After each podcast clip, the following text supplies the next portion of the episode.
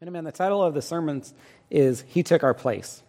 He Took Our Place. We're going to be picking up pretty close to where we left off last week, uh, about a month and a half ago, when this situation began with a pandemic. I took us to Jeremiah 18 to look at the potter and the clay, really having no idea how the following weeks would develop into these other sermons, bringing us to this Resurrection Sunday, where we have the opportunity to build off what we've looked at the last couple weeks for uh, a very appropriate sermon. And so, not plan, never didn't plan it this way, but thankful that the Lord has allowed it to um, continue. So, we're going to be picking up where we left off last week, which is to say, soon after Judas returned the money and hung himself. And then, if you were able to tune in to Wednesday night, two Wednesdays ago, we began with some verses in Zechariah, these verses, which we'll continue on, and uh, continue where we left off.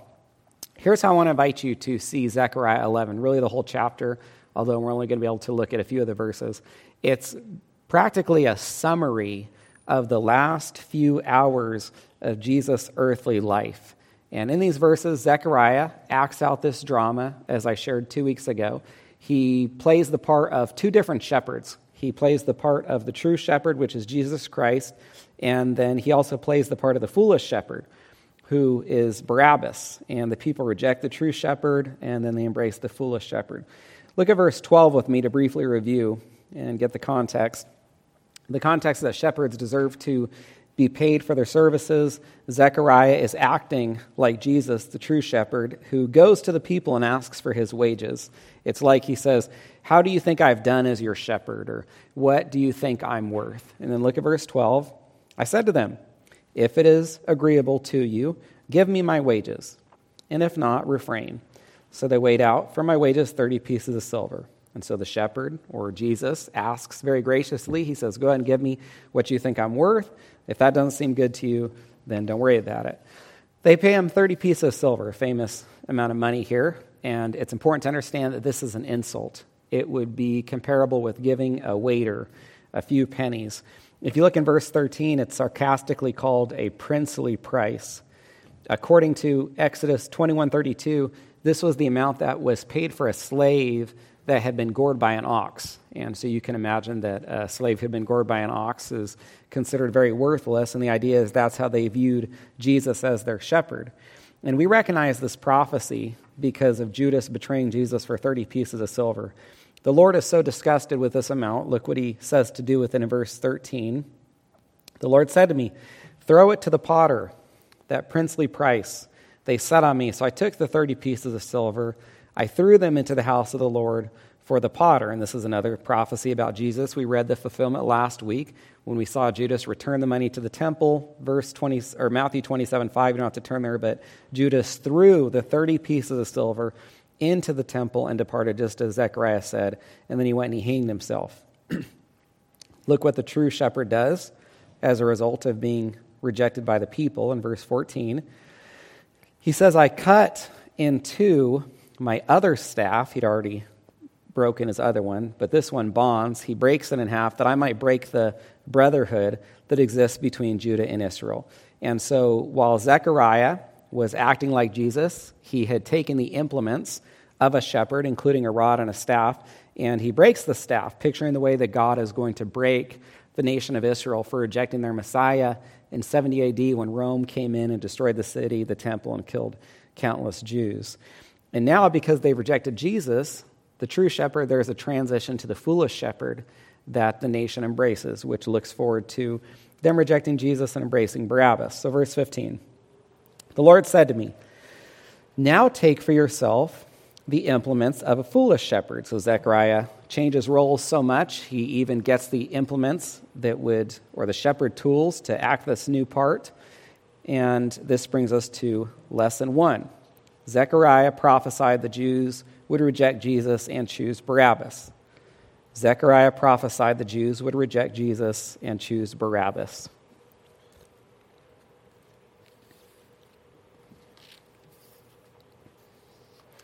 We hear the word foolish and we tend to think of stupid or unintelligent. But if you think of the way foolish is used in Scripture, particularly perhaps the book of Proverbs, it means immoral or it means evil. For example, Proverbs describes foolish people, but they're not ignorant or necessarily unintelligent, but they are ungodly. They are immoral or evil. And I mention this because Barabbas was far from a stupid or unintelligent person. He was charismatic enough that many people followed him. He was a strong enough leader that he's able to lead this uprising or revolt against Rome. Mark 15, 7 says, A man called Barabbas was in prison with the insurrectionists who had committed murder in the uprising. And so Barabbas was this insurrectionist. Some translations call him a revolutionary. And apparently, during a previous uprising, he'd committed murder along with some number of rebels. He finds himself in prison with them. Following Barabbas was going to get the Jews in plenty of trouble with Rome. And just go ahead and keep that in mind because we're going to discuss it more later. Look at verse 16 for now. For indeed, I will raise up a shepherd in the land who will not care for those who are cut off, nor seek the young, nor heal those that are broken, nor feed those that still stand, but he will eat the flesh of the fat and tear their hooves in pieces. And so this describes the behavior of the foolish or the worthless shepherd. And it's like a list of things that someone would do if they were a bad shepherd. He's not going to care for those cut off, he's not going to seek the young, he's not going to heal the broken, he's not going to feed those still able to stand. And these are the things that the true shepherd, Jesus, was doing and would have continued doing had he not been rejected. Now we're going to go to Matthew 27, two books to the right, to see the fulfillment of these verses. So turn to Matthew 27 in your Bibles. We won't turn anyplace else this morning. Matthew 27 to see the fulfillment of these verses in Zechariah 11.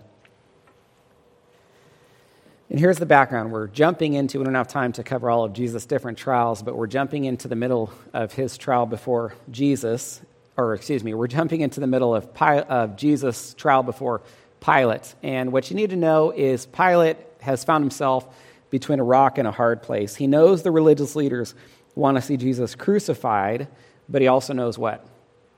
He knows that Jesus is innocent, that he hasn't done anything wrong. And so you say, well, why doesn't Pilate just say, and, and as corrupt as Pilate was, he wasn't corrupt enough to want to turn over this innocent man to be punished. And so you say, well, why didn't Pilate just tell the Jews that he wouldn't turn over this innocent man?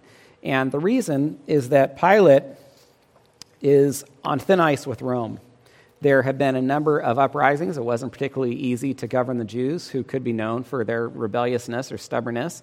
And Pilate knew that if he was to experience one more revolt, it could cost him his job, or perhaps it could even cost him his life, or, or at least imprisonment. And so he knows that people might riot, and they're willing to use this against him. And so the religious leaders know this. And right in the middle of Pilate believing that things might go terribly for him, he thinks he has a solution. He thinks there's something that he can do that's going to get him out of this mess it was customary for him to release one prisoner to the people on Passover. And look at verse 15. Now at the feast, referring to Passover, which is when Jesus was crucified, the governor, this is Pilate, was accustomed to releasing to the multitude one prisoner whom they wished. And at that time, they had a notorious prisoner called Barabbas. Therefore, when they gathered together, Pilate said to them, whom do you want me to release to you? Barabbas or Jesus, who was called Christ? For he knew, Pilate knew, that they, this is the religious leaders, had handed Jesus over because of envy. Now, history shows Pilate to be a very cruel and corrupt man. He was ruthless, he was unkind to the Jews, he was pretty indifferent to anything except power, but even he knew that the religious leaders had turned Jesus over out of jealousy and hatred, as opposed to Jesus being turned over because he'd actually done anything wrong. Notice verse 16 says that Barabbas was notorious, which is to say the people knew him. They knew what he had done. And so he said, What was it that made him notorious? Mark 15, 7, Luke 23, 19 says that he was a murderer and a rebel, a murderer and a rebel. John 18, 40 says that he was a robber. More than likely, that that revolt or insurrection he had led against Rome that had got him thrown into the prison in the first place also contributed to his notoriety. And so, to kind of give this some perspective, Barabbas was one of those evil individuals that people typically slept better at night knowing that he was in prison. No reasonable person would want him released. So I want to be clear about something. Barabbas was far from the only criminal that Pilate could have offered to release. I can't say for sure how many prisoners there were that he had to choose from, but considering that there were millions of Jews, I'm guessing there must have been at least hundreds or probably thousands of prisoners that Pilate could have offered to them. But Pilate chose Barabbas for one reason.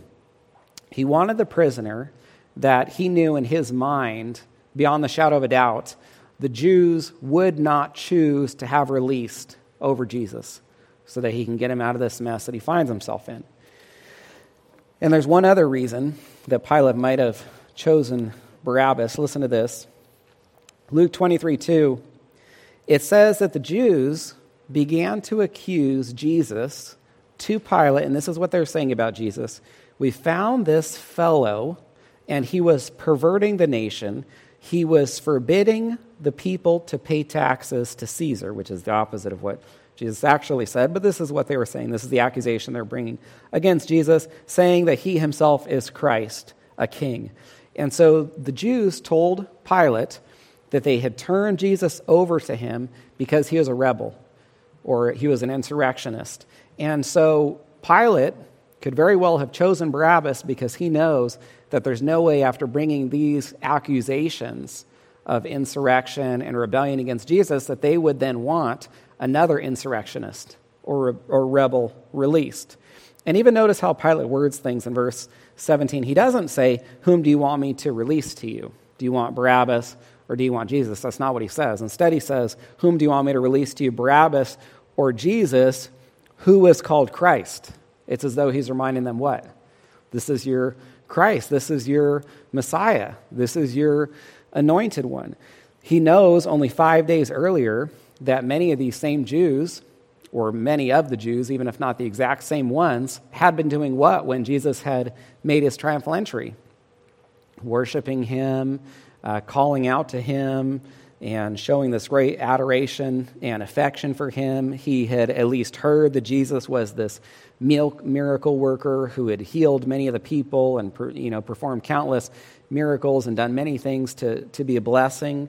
And so it's like Pilate says this Do you want me to release Barabbas to you, this murderer, this criminal, or do you want me to release Jesus, your Christ, your Messiah, your anointed one who has done so much good for you?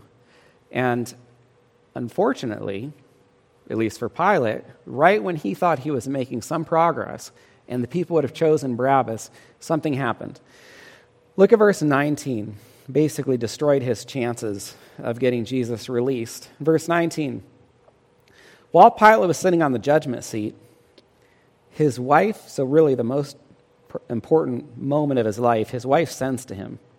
And she says, Have nothing to do with that just man, for I have suffered many things today in a dream because of him. But the chief priests and elders, this is the important part. Notice what the religious leaders did here while, while Pilate was away. The chief priests and the elders, they persuaded the multitudes, they moved through the congregation of Jews that they should ask for Barabbas and destroy Jesus. Now, if we just pause and we think about uh, Pilate's wife's dream, this must have been a horrific one. It says that it, made her suffer many things throughout the day. So, this would be the kind of dream that you'd wake up from, and your heart is racing. You're filled with all this anxiety. You can't fall back asleep or shake this, this feeling you're experiencing.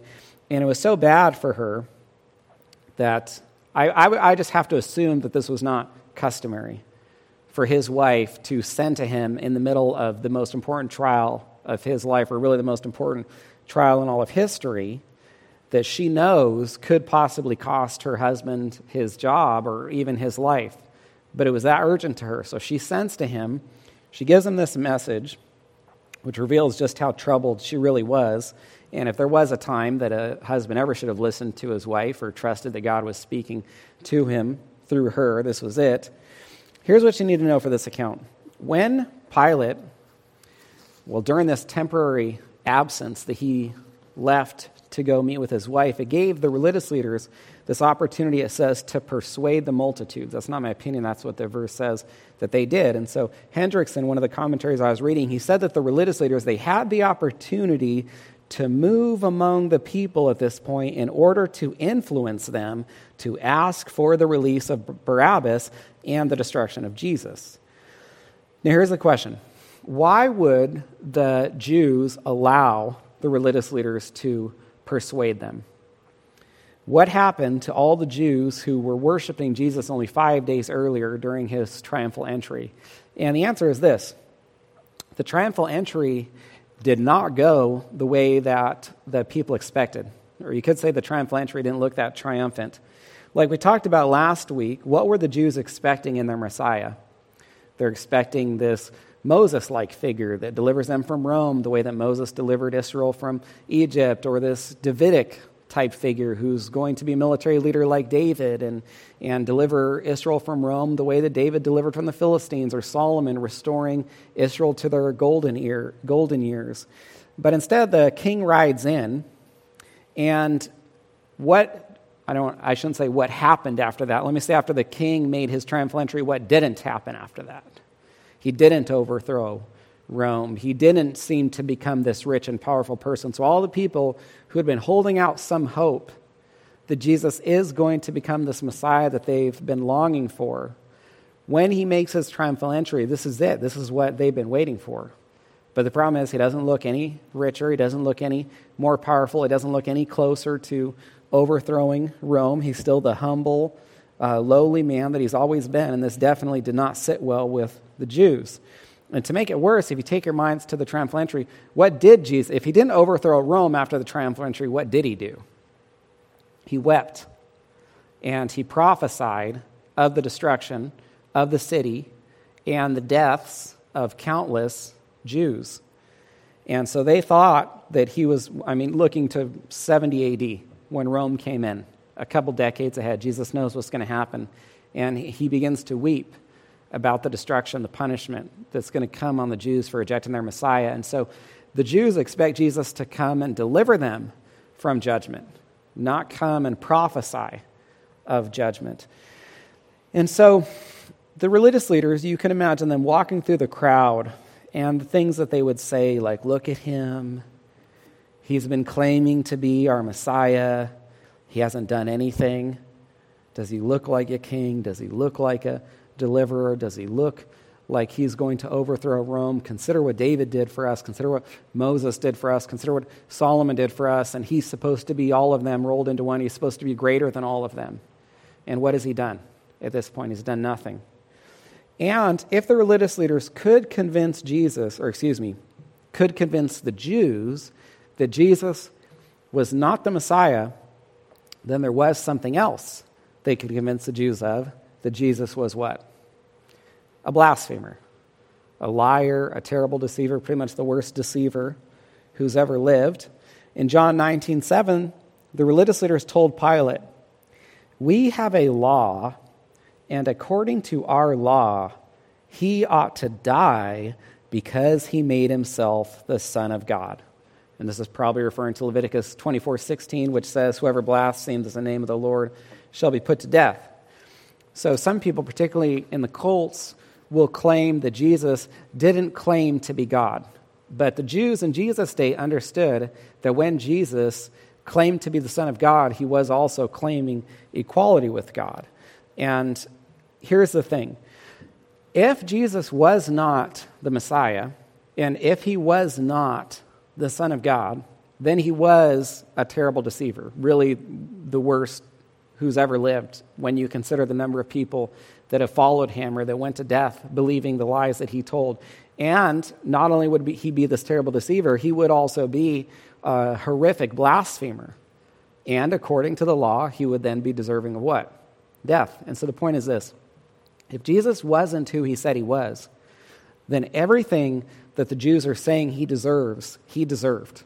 He did deserve to die. This was punishable by death, the claims that he made. And so you can picture the religious leaders, they're walking through the crowd, they're saying these things about Jesus, convincing all the people that he has been lying to them, misleading them all this time. He's not the person that he says he is.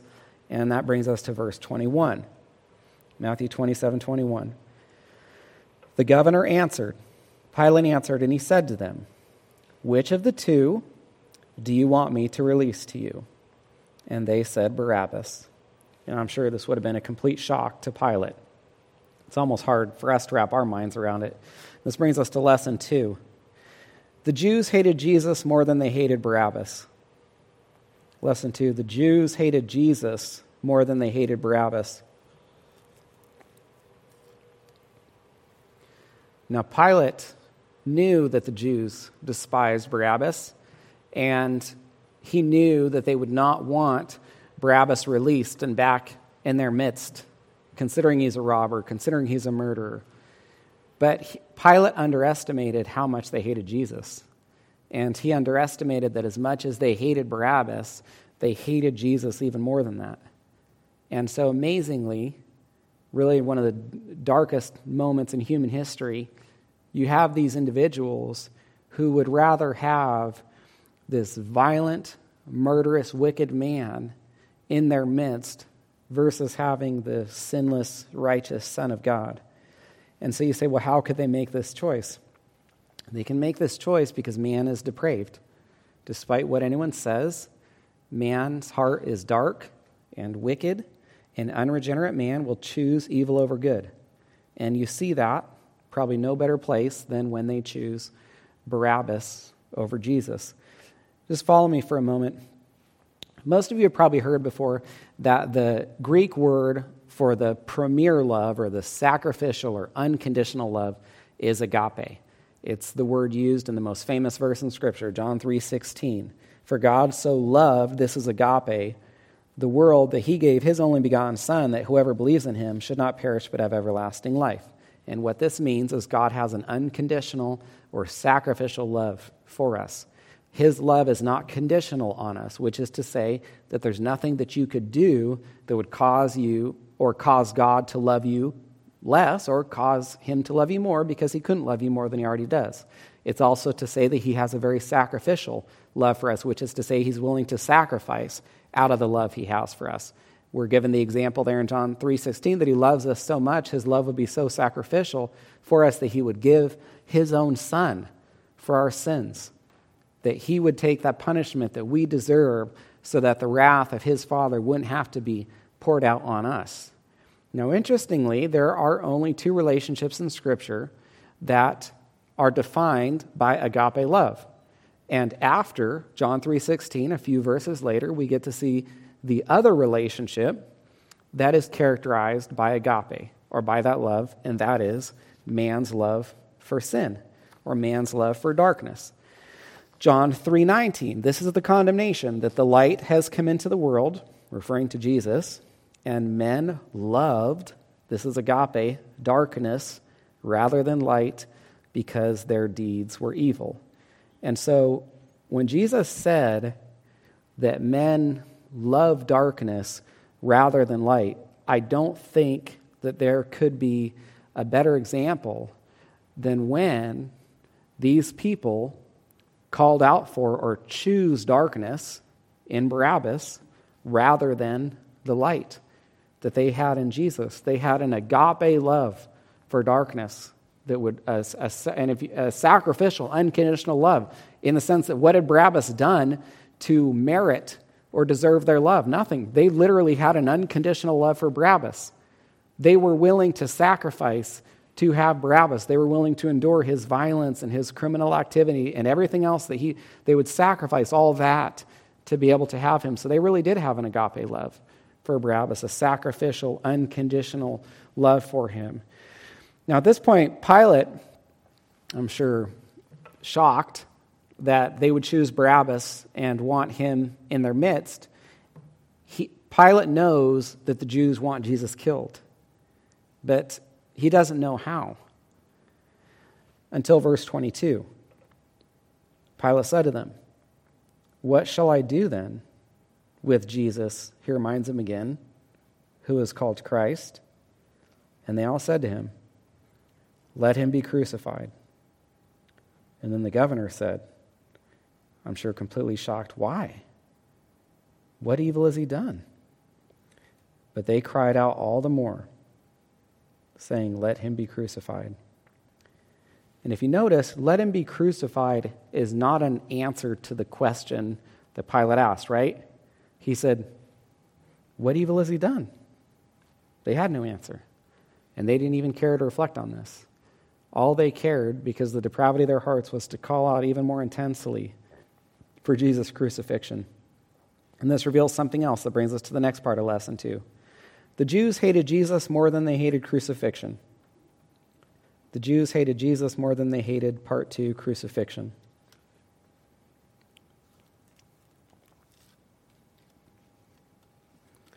We probably are not familiar with the hatred that the Jews had for crucifixion. But Pilate would have been familiar with that hatred. And so, probably second only to his shock at them calling out for Barabbas would be his shock associated with them calling out for crucifixion. To, to hear the word crucifixion pass the lips of Jews for another Jew of all people to be crucified. I mean, they, Pilate would not even expect Jews to call out for crucifixion because of how much they hated crucifixion. But if they were going to call out for crucifixion, it would be for one of their enemies. It wouldn't be for another Jew. And you say, well, why did the, why did the Jews hate crucifixion so much? First, the Romans had incentives that made citizenship very attractive. Or, in other words, there were certain things that they offered that made people want to become citizens.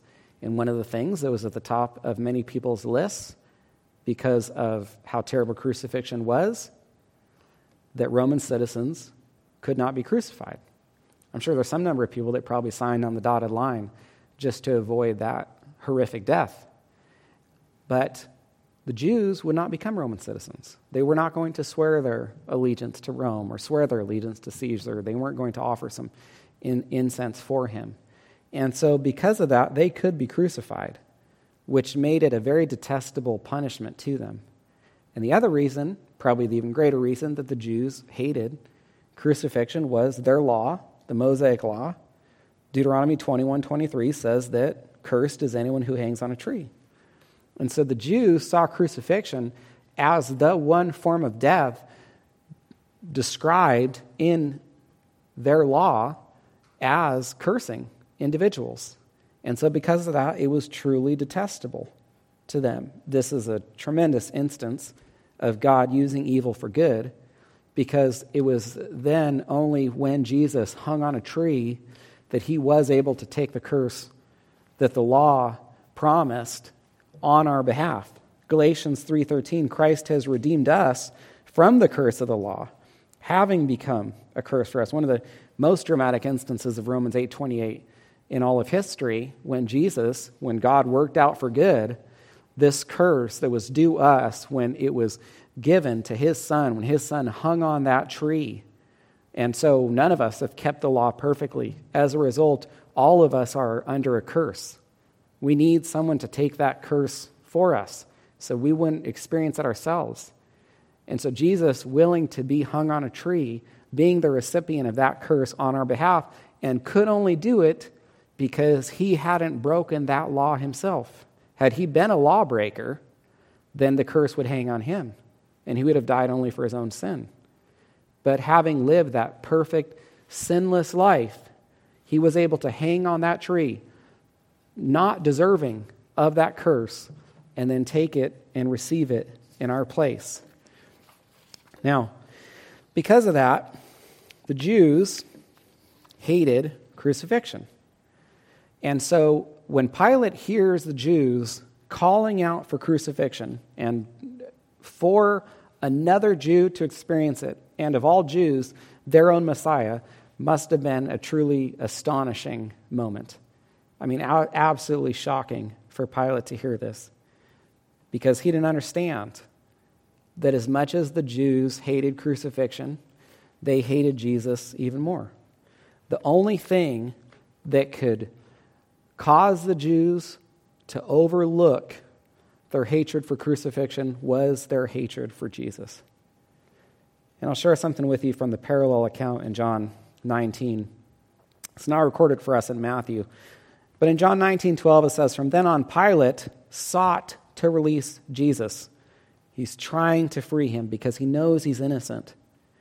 But the Jews, entertaining the possibility that Jesus isn't going to be killed like they want, it says they cried out all the more, saying, If you let this man go, you are not Caesar's friend.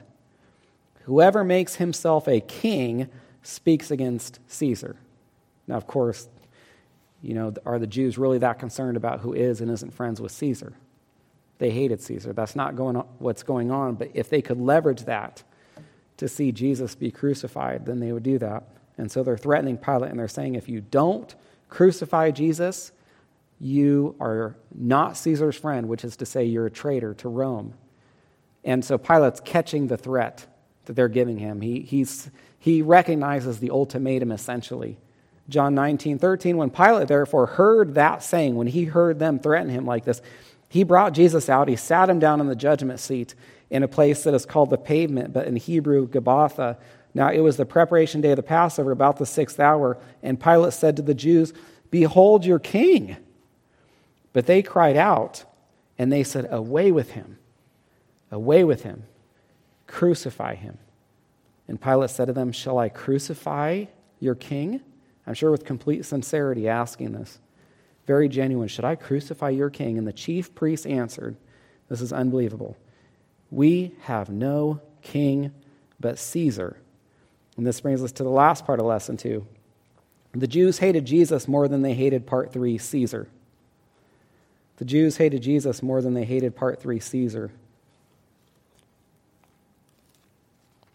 What was the main reason? We've talked about it this morning, we talked about it last week, that the Jews would reject Jesus or be so frustrated or disappointed with him after his triumphal entry, but even leading up to the triumphal entry, that he hadn't overthrown Rome, that he didn't look like the Messiah that they were expecting, that he hadn't done anything to get rid of Caesar and take his place. And that's because they hated Rome. They hated Caesar. They hated the way that Romans had persecuted them. But as much as the Jews hated Rome, as much as they despised Caesar, they despised Jesus even more than that. Or here's another way to say it as much as the Jews hated having Caesar as their king, they hated even more the idea of having Jesus as their king. They said, We'll take Caesar if it means we can get rid of Jesus. Now look at Matthew 27 24. When Pilate saw that he could not prevail, when basic, which is to say, he saw how much they hated Jesus, but rather that a tumult or a riot was rising or ensuing, he took water, he washed his hands before the multitude, and he said, I am innocent of the blood of this just person. You see to it. So you know that Pilate wanted more than anything, to be able to find something, anything wrong with Jesus so that he could get out of this, so that he could turn Jesus over. He couldn't find anything. And so, yes, Pilate was a, a cowardly man. Yes, he was corrupt. But it is no small thing that right here in this verse, you have a record of this man calling Jesus what? Innocent, just, the exact same words as his wife. So I'm not applauding Pilate, I'm not defending him. I'm just saying it is definitely worth noting that this corrupt, ungodly man record, recorded in the pages of Scripture for us called Jesus an innocent and just man. I want to share something important with you. Some translations and commentaries so some Bible translations, it'll be an asterisk. It'll be a probably around verse 16 where, where Barabbas is first introduced. Many commentaries make the point that Barabbas' full name was Jesus Barabbas. So yes, you heard me correctly. He shared the same name with Jesus. His name was Jesus Barabbas. You probably around verse 16 have a note saying something like that. Bart Ehrman, in his book, The Reliability of the New Testament, he said, It is highly likely that later scribes, copying the passage, removed the name Jesus from Jesus Barabbas to avoid dishonor to the name of Jesus the Messiah. And it's unfortunate if that is what happened. I mean, this is why people, no matter what sort of good intentions they have, shouldn't tamper with God's word and shouldn't remove anything from it. If you remember when Jesus, because we should recognize this, or something that the Lord wants us to appreciate about Barabbas' name to have recorded that it also uh, included Jesus. If you remember when Jesus was talking to Peter, he called him Simon Bar Jonah. What does bar mean? Bar means son of, right? So to say that Simon is Simon Bar Jonah is to say that he is Simon, son of Jonah. Abba means father. And so Barabbas' name, Bar Abba, is son of the Father. Jesus Barabbas, then his full name would be Jesus, son of the Father. And so, to be perfectly clear with you, Barabbas' full name, Jesus Barabbas, was Jesus, son of the Father. And this brings us to lesson three. The Jews chose the wrong Jesus, son of the Father. Lesson three the Jews chose the wrong Jesus, son of the Father. God is our Father, lesser known in Scripture is that the devil is also identified as a father. In John 8 42, 44, when he was talking to the religious leaders who were claiming that God was their father, Jesus said to them, If God was your father, you would love me. But you are of your father, the devil, and the desires of your father the devil, you want to do. He was a murderer from the beginning, he is a liar, and he is the father of it. Now, Barabbas was a liar, and he was a murderer. Just like what? Just like the devil, or just like his father. And so here's what's happening. When the Jews had to choose between Jesus and Barabbas, they were choosing between two Jesus sons of the Father. They had Jesus, who had God as their father, and then they had Barabbas, who had the devil as his father, and then without hesitation, they cried out for this liar, this murderer, this rebel, this insurrectionist, with the devil as his father to be released instead of Jesus. In John 5:43, Jesus said, "I've come in my Father's name, the God of heaven. I've come in my Father's name. You do not receive me. If another comes in his own name, you will receive." And we see that par- partially, at least, fulfilled with Barabbas. And we can tie all this back to the verses that began for us in Zechariah 11, prophesying of the rejection of the true shepherd and embracing the foolish shepherd. It's unfortunate. I think Mel Gibson, he took some number of liberties with the Passion of the Christ. And one of the liberties was when Barabbas is introduced or comes onto the screen, he's shown as this very ridiculous and absurd looking um, man. And that's not the case at all. I mean, he was a charismatic individual who had been powerful enough to influence people and persuade them into following him. And so in Zechariah 11, I think probably almost 10 times the word shepherd occurs. And in, it's occurring in the sense of a leader, not in the sense, I mean, shepherds who oversaw sheep, but kind of think in the church. Pastors are leaders, and they are called shepherds. And so the point is that the Jews were going to reject the true shepherd or the true leader, and they were going to choose this foolish or this worthless shepherd, prophesied of in Zechariah 11, finding its fulfillment then in Matthew 27. Look with verse 25.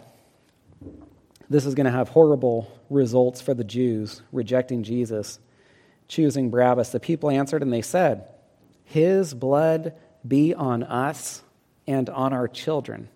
You have even a slight familiarity with the history of the Jews, then you know how true these words became, right?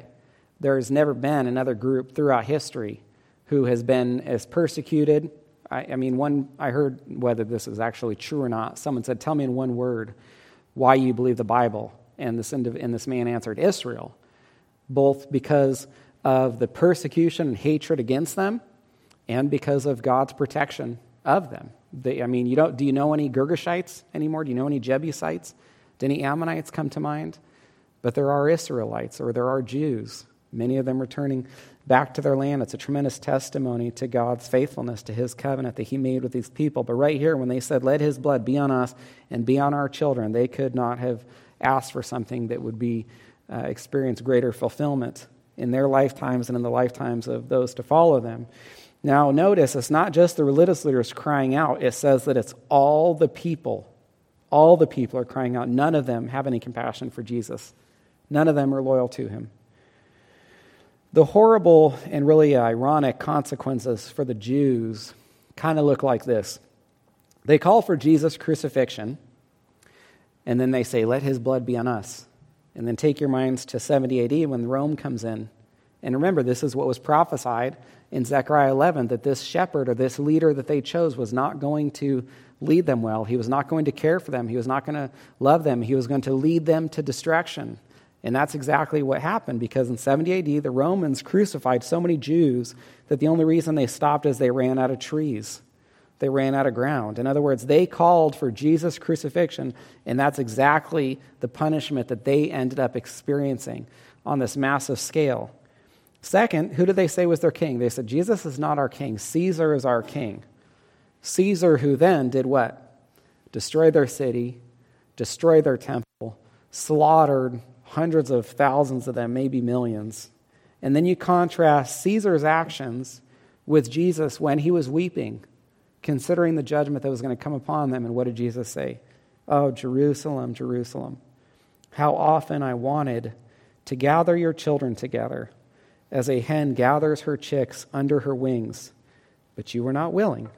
And so you can hear this very tender way in which Jesus would have cared for them, but they rejected him, didn't want him as their king. Instead, they wanted Caesar, who was going to spill their blood throughout, throughout Judea.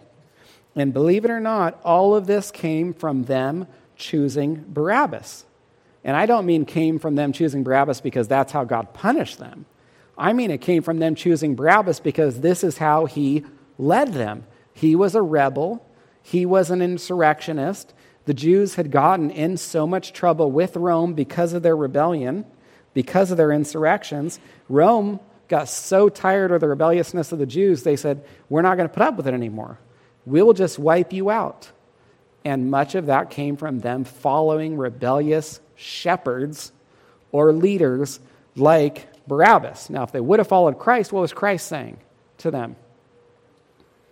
Pay your taxes to Caesar, submit to Rome. And if they had listened to the true shepherd, if they had followed Christ's counsel, then they would not have found themselves wiped out in 70 AD by Rome. Look at our last verse, verse 26. Then he released Barabbas to them, and when he had scourged Jesus, he delivered Jesus to be crucified. And I want you to put yourself in Barabbas' place for just a moment. Imagine he's in his prison cell and the guards come to get him. And what do you think he thought at this moment? And also, what did he not think? I tell you what he didn't think when the guards came to him cell, his cell. He didn't think, this is when I'm going to be released. This is when they come and take me out of my cell and I'm free. He thinks, this is when I die. This is when I'm punished for my sins. What do you think the guards said to him? I suspect they could have said something like Barabbas, you are a guilty, wicked man. You are evil and you deserve to be punished. You are going to be released because Jesus of Nazareth is going to die in your place, and he is going to receive the punishment that you deserve. The cross that Jesus died on between two thieves or robbers or insurrectionists, probably the cross that belonged to Barabbas. John MacArthur said, more than likely, the two men that Jesus died between, who clearly seemed to know each other, were Barabbas's buddies in crime. He could have been their leader during the insurrections or uprisings that they were part of. The whole situation, as you listen to this, I would say very rightfully so, sounds unjust. It, it's offensive. It is um, very troublesome that this guilty, evil man like Barabbas gets to go unpunished, and this innocent, righteous man receives the punishment that this guilty man deserves. No matter how much that offends us, when I put it in those terms, what does it sound like? That is the gospel. That is the gospel. This is exactly what happens every single time sinful people repent of their sins and put their faith in Christ. Guilty, evil people released, unpunished, an innocent, righteous man receiving the punishment that their sins deserve. Now, here's the truth. This is, I probably say this every single time I see a picture type of the gospel in the Old Testament or in the New Testament. I probably say that it's my favorite. And for this week that I was studying this account, it reminded me of how beautiful and wonderful it is. And so it is my favorite, at least for this week. And then when I see another picture or type of the gospel, then that'll be my new favorite, I suppose. But I'll say this anytime you see the gospel illustrated, anytime you see a type or, or, or shadow or illustration of it, it must look unfair. It must look unjust.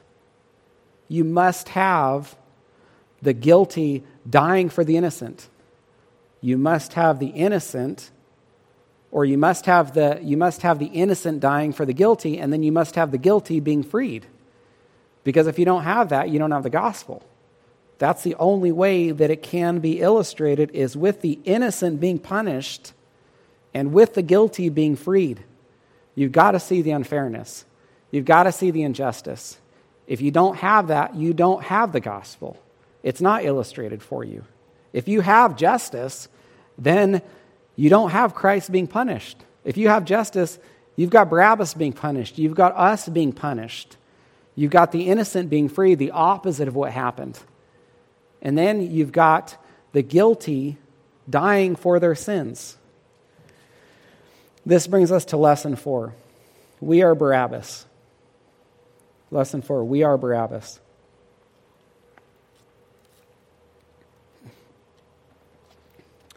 Jesus, he took the punishment that Barabbas deserved, just like he takes the punishment that we deserve.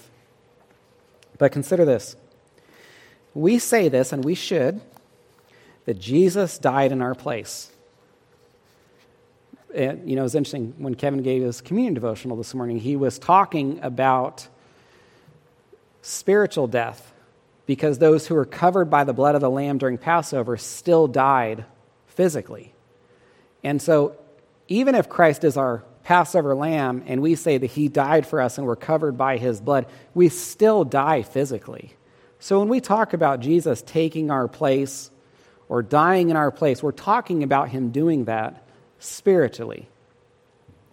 We know he didn't die for us physically and that we still die physically.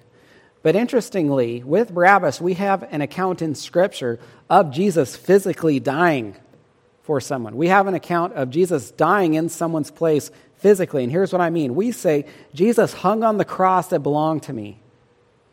He died in my place on the cross. He took the punishment that my sins deserve. His righteousness became my righteousness, and my unrighteousness was imputed to him, and he received it as his own. His death resulted in my freedom. And all of that is true. But there's only one person in all of human history who can say these words in a way that's different than everyone else, and that is Barabbas. Barabbas could literally say, Jesus hung on the cross that belonged to me. He took the punishment that I deserved. His righteousness became my righteousness. His unrighteousness, or my unrighteousness, became his unrighteousness. His death resulted in my freedom. And so it occurred to me that Barabbas had knowledge of what Jesus did more than anyone else who ever lived. Because he spent the rest of his life remembering that this innocent, just man died for him. Not spiritually, like we say, but literally, physically. And this is what's interesting. We don't have it recorded in Scripture. I can say that there's no record in Scripture of Barabbas becoming a Christian or living for Christ. There's really only record in church history of him continuing the same path, the same revolt and rebellion that led to his imprisonment and then led to the Jews' slaughter at the hands of Rome in 70 AD. And I mention this because I think the same could be said of many people today.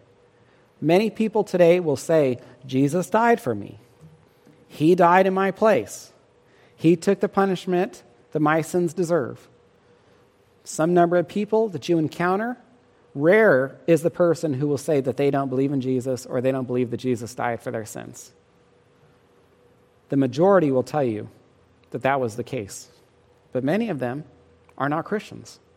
They have not repented of their sins. They have not turned to Him in faith. Their lives are not surrendered to Him. They are not born again. They have this head knowledge of what Jesus did, like Barabbas, more than anyone throughout all history, had head knowledge of what Jesus did for him. And so consider these two questions that Pilate asked during Jesus' trial, which really are the same two questions that we must answer. So maybe you're in Barabbas' place. Now I want you to put yourself in Pilate's place. He asked two questions that all of us must answer. In John 18 38, Pilate was interrogating Jesus, and he said, What is truth? What is truth? He said that before Jesus. Do you see the irony? In John 14 6, Jesus said, I am the way. I am the truth. I am the life. He, Pilate had truth standing before him, and he could not see it. And I feel that that is the case with many people today, maybe even people who are tuning in to some church services.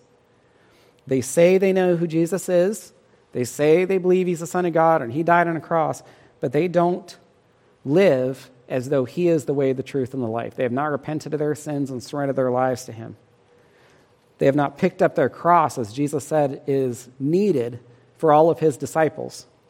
Look back at Matthew 27 22, the last verse to look at this morning. Look with me at Matthew 27 22. Pilate asked, What then shall I do with Jesus who is called Christ? I mean, you might circle this question, highlight it, underline it, put asterisks around it, because this is the most important question anyone could ever ask. This is the question that the entire world faces because the answer to this question determines where we spend eternity. There's no question that is more important than this. What are we going to do with Jesus? And the answer to that question determines whether we spend eternity in heaven or whether we spend eternity in hell. Now, Pilate, what did he try to do with Jesus? He said, I'm just going to wash my hands of him and be done with him. I'm just going to forget about him. But that's not possible. We all have to come to terms with this question. We all have to decide what we're going to do with Jesus. Now, the answer should be obvious, but sadly, it was not obvious to those Jews 2,000 years ago. They could not have rejected him in a stronger way. And sadly, the answer does not seem to be obvious to many people today who might not reject Jesus in the same way, but still reject him by failing to repent, failing to turn to him in faith, clinging to their sins the way that the Jews wanted to cling to Barabbas. Their sin is Barabbas. They have an unconditional, sacrificial love for their sin. Their sin does nothing for them, their sin hurts them, plagues them, ruins their lives, ruins their marriage, ruins their family, ruins their job, ruins their finances, ruins their health ruins them emotionally, mentally, and they just love their sin unconditionally, sacrificially. Almost nothing the depraved man will not give up for his sin. It is agape love that man has for darkness. The same love that the Jews had for Barabbas, man has for his sin today. So the answer should be obvious, but it's not that obvious to some people. I want to close with this Barabbas was freed and he had as much to do with his freedom. There was a, there was a salvation that Barabbas experienced. Not an eternal salvation, but there was a salvation that he experienced. And he had as much to do with his salvation or freedom as we do with ours. Barabbas contributed as much to the freedom and salvation that he experienced as we contribute to our salvation and freedom, which is to say nothing. Barabbas had a greater chance of getting up, getting out of that prison, he had a greater chance of being able to do that than we have of getting out of the prison that holds us, the prison to sin and death. It would not be too much to say that Barabbas literally could have saved himself easier than any of us can save ourselves. But just as willing as Jesus was 2,000 years ago to take Barabbas' place, to hang on the cross that belonged to him, he is just as willing to take our place if we repent and turn to him in faith. Father, I thank you for the individuals who have been able to tune in this morning, and while they're hopefully still reflecting on this truth that Jesus died in Barabbas' place physically, I pray that each person listening to my words at this time would see the need for Jesus to die in their place spiritually, for his death to become their death, for his death to become their burial, and then his resurrection that we celebrate today can be their resurrection. If we turn to Christ in faith, then what he did for Barabbas physically, he will do for us spiritually. And so, for each person listening, Lord, I ask that you'll open their hearts to the gospel, plant the seed of the gospel deep within it. I think especially about any families who have parents who have gathered their kids around the word to hear it this morning and to worship Jesus, that they wouldn't celebrate all the trappings that Easter brings with it, but that they would celebrate Jesus' victory over sin and death, and that those young people who have tuned in, who perhaps even have been religious or going to church for some period of time, that they would see their need for Jesus and that they would see themselves as Barabbas, this individual where Jesus would die in their place, and that you would grant them repentance and faith and lives where they would pick up their crosses and follow him, that another generation would come up that would live for him. And so we thank you for this time and for this record of what Jesus did and what he desires to do for us. And we pray all these things in his name. Amen.